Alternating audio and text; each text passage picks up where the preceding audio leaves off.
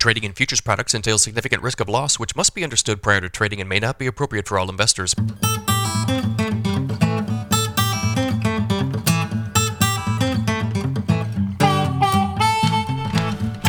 Good morning, everybody. It's Tuesday, June 27th, 5:28 a.m. Central Time.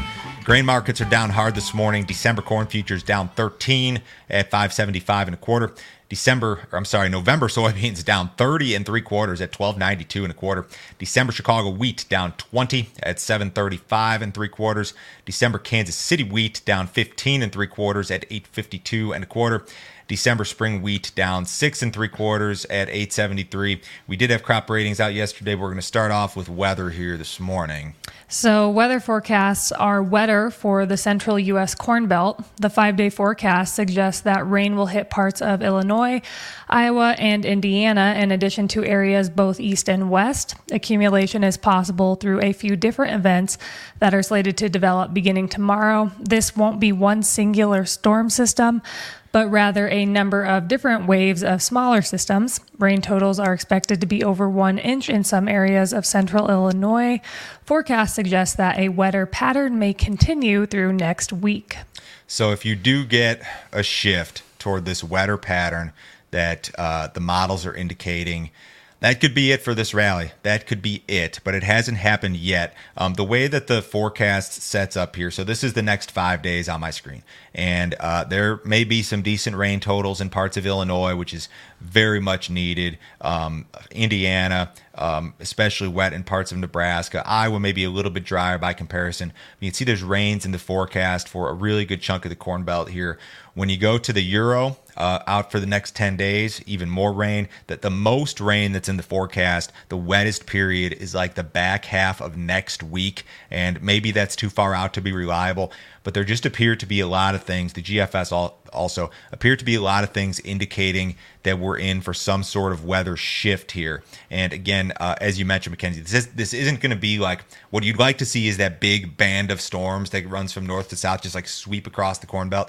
You're not going to see that. It's going to be a bunch of like different pop up type events, the way that it looks. If you zoom in on Illinois and Indiana, um, this is what's expected over the next 10 days. This is the Euro as of this morning. So they're talking an inch to two inches of rain for a lot of central Illinois, a lot of Indiana, uh, parts of Iowa, and this will go a long way into helping. Um, to improve these drought conditions. Now, I'm not going to say that one inch of rain is a drought busting event or something that's going to take Illinois to a trend yield, but it's going to help. And if you shift toward a wetter pattern in the month of July, which is, of course, that's when the corn crop's made, right? I mean, if you mm-hmm. shift toward that wetter pattern, which is what's being projected or forecasted here today, um, that's that's a bearish deal, and that's what the market is reacting to here today.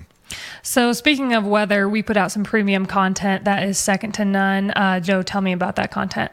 Guys, we do a ton of uh, weather stuff on the weekends. So on Sunday nights during June and July, when weather really moves the markets, we do a pre-open weather update. It goes out about an hour. This is a video. It goes out about an hour before the markets open. Talk about uh, any shift in the pattern, any shift in the forecast, what it means for the markets. And then yesterday we had a premium video. You know, we do one every day. Uh, Chris Barron from AgView Solutions was on. Uh, this was a great question that came in from subscribers. Should I build grain bins? Does it pay to build grain bins? How have higher interest rates impacted uh, grain bins and, and their usage. So we talked about all of that. Chris had a great free tool, uh, spreadsheet tool that we made available to all of the uh, premium subscribers. If you guys want to see this stuff, sign up today. Go to standardgrain.com. This is a $50 per month subscription. You can cancel at any time. No other fee, no other obligation. Nobody will try to sell you anything else. It takes about one minute to sign up uh, with your credit card on your phone or computer. Check it out today, guys. So, U.S. corn ratings declined again. The crop was rated 50% good to excellent nationally versus 55% last week and 67% on average. States with a good to excellent rating of 50% or below include Illinois, Indiana, Indiana, Missouri, South Dakota, Wisconsin, and Michigan. The amount of corn rated poor to very poor jumped to 15% from 12% last week. Mackenzie, you had a couple of really good graphics in our newsletter this morning. Uh, these are the worst ratings for corn since when? 19, 1988. 1988. You got to go back to 1988. So the ratings seasonally are worse than 2012. They're worse than uh, 1992, worst since 1988. Uh, when you go when you do the state by state breakdown for corn, I mean some of this stuff is really ugly. Illinois again has been your big problem area. Illinois is 26% good to excellent, down from 36 last week. Um, 27% of the Illinois crop is uh, poor to very poor, and then for Illinois you've got 47% that's rated fair. And if these rains don't hit, a lot of that corn that's rated fair is going to slip into poor to very poor, um, and that could happen just in the course of the next week or two. And the same can be said for for a lot of states. And you just continue to see deterioration. Um, some other noteworthy, like bad looking states. Michigan's only 28% good to excellent. Missouri's 31. Iowa's down to 56. South Dakota down to 47. But um, as it relates to the market, the market is very clearly uh, trading weather forecasts this morning and not uh, crop ratings. What about soybean ratings? So they also declined. The crop was rated 51% good to excellent nationally versus 54% last week and 65% on average. States with a good to excellent rating of 50% or below include Illinois, Iowa, Indiana, South Dakota, Nebraska, Missouri, Wisconsin, and Michigan. The amount of soybeans rated poor to very poor jumped to 14% uh, from 12% the prior week. And this is the worst seasonal soybean rating since 1988, once again. 1988. Got to go back decades, decades. Yeah. Um, so again, Illinois is your big problem here. 25% good to excellent in beans. Um, 23% poor to very poor. Uh, Michigan's bad at 23. Missouri's bad at 32% good to excellent. Iowa's down to 48% good to excellent. A lot of people would argue that the soybean crop, crop potential still has a lot of time here. I mean, that, that the beans can sit here, and then if the rains hit late July into August, um, that would be very helpful. You could still make a good crop. So I think the verdict's still out. But this forecast, again, this morning, much more important than the crop ratings. Uh, what about wheat? U.S. spring wheat ratings uh, declined marginally. The crop was rated 50% good to excellent nationally versus 51% last week and 60% on average. Given the weekend rains across the U.S. northern plains, ratings may improve next week. The U.S. winter wheat crop is 24% harvested versus 15% last week and 33% on average.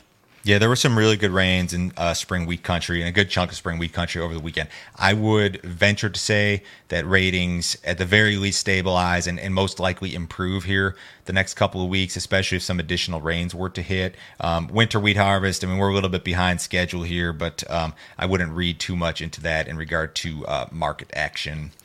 U.S. corn shipments declined last week. USDA reported that 542,727 metric tons of corn were inspected for export during the week ending June 22nd. The print was uh, was down 35% on the week and down 56% versus the same week last year. Accumulated corn shipments for the current marketing year are down 32% versus the same time period last year. Soybean shipments declined 21% from the previous week, totaling 141,158 metric tons. Wheat shipments were reported at 203,000, uh, 203,724 metric tons, down 13% compared to the previous week.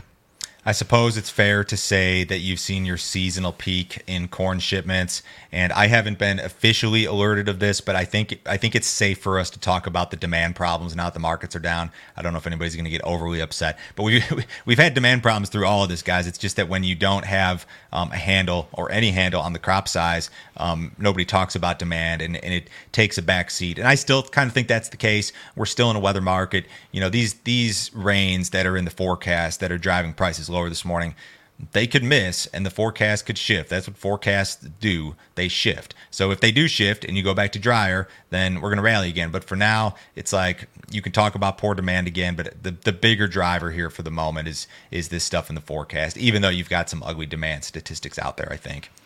The risk of Russian wheat export disruption has mostly faded. On Monday, Putin blamed Russia's enemies for the brief rebellion for the brief rebellion that took place over the weekend. The rebellion's leader supposedly wasn't vying for power or looking to overtake the Kremlin, according to a Russian political analyst. Instead, it was a last-ditch effort made in the midst of his escalating conflict with military leadership. The EU foreign policy chief said that the weekend's events show the war is cracking Russia's political system. Biden said on Monday that the US and NATO were not involved in the insurrection. So it, it looked to me as if this thing had like come and gone over the weekend, yet wheat prices did trade uh, higher and actually sharply higher at one point early yesterday and then retreated. I don't know if that was maybe partially because of uncertainty about this or because of row crop strength. But in any case, um, wheat futures lower, and it doesn't look like you're going to see any disruption to Russian wheat exports. I don't know if that was ever the case. I think there may have been a thought for a second that that it was a possibility. Maybe that had something to do with uh, yesterday's very short-lived uh, rally in the wheat market. But wheat uh, right back lower, along with row crops here this morning. The Brazilian corn harvest is continuing on. As of last Thursday, Brazilian farmers had harvested 9.3% of their second corn crop in the south central region, up 4.6% compared to the previous week. Last year, during the same week, 20.3% of the crop had been harvested. Harvest remains concentrated in the top grain producing state of Mato Grosso. Ag Rural projects Brazil's second corn crop to reach 97.9 million metric tons this year. Total corn production in the country is expected to hit 127.4 million metric tons. Yesterday, um, we had a really good graphic of new crop corn export sales seasonally and how poor they are. And uh, part of that has to do with the fact that we've just got this monster Brazilian crop being harvested, and U.S. corn is just not uh, competitive. It wasn't. It wasn't really competitive when we were really cheap, like these corn was below five bucks, and now you've had this big surge in prices, and we are most certainly not competitive at, at 575. So uh, this this Brazilian uh, soybean thing, and now the corn thing has uh, rendered U.S price is essentially not competitive, which is not a good deal. Uh, cattle futures kind of mixed yesterday. Yeah, they were both mixed. Live cattle futures ranged from 47 cents lower to 20 cents higher. Feeder cattle futures were anywhere from 27 cents lower uh, to 95 cents higher. Not a lot of big moves. Choice box beef was down 97 cents Monday afternoon, ending the day at 333.04. Select fell 29 cents, ending the day at 299.67. Was cash still softer last week, or did it? Uh, yes, cash cash was softer. So the weighted five, uh, the weighted average five area direct Fed steer price last week uh, was two thirty five lower on a live basis at one eighty two fifty seven. Um, cash was down across all regions. Okay. Uh, outside markets this morning, guys. U.S. dollars off just a little bit. Stocks marginally higher. Bonds off a little bit. Gold and silver flat. Crude oil is down 79 cents in the August WTI, 68.58 last trade. Have a great day, guys. We'll talk to you Wednesday.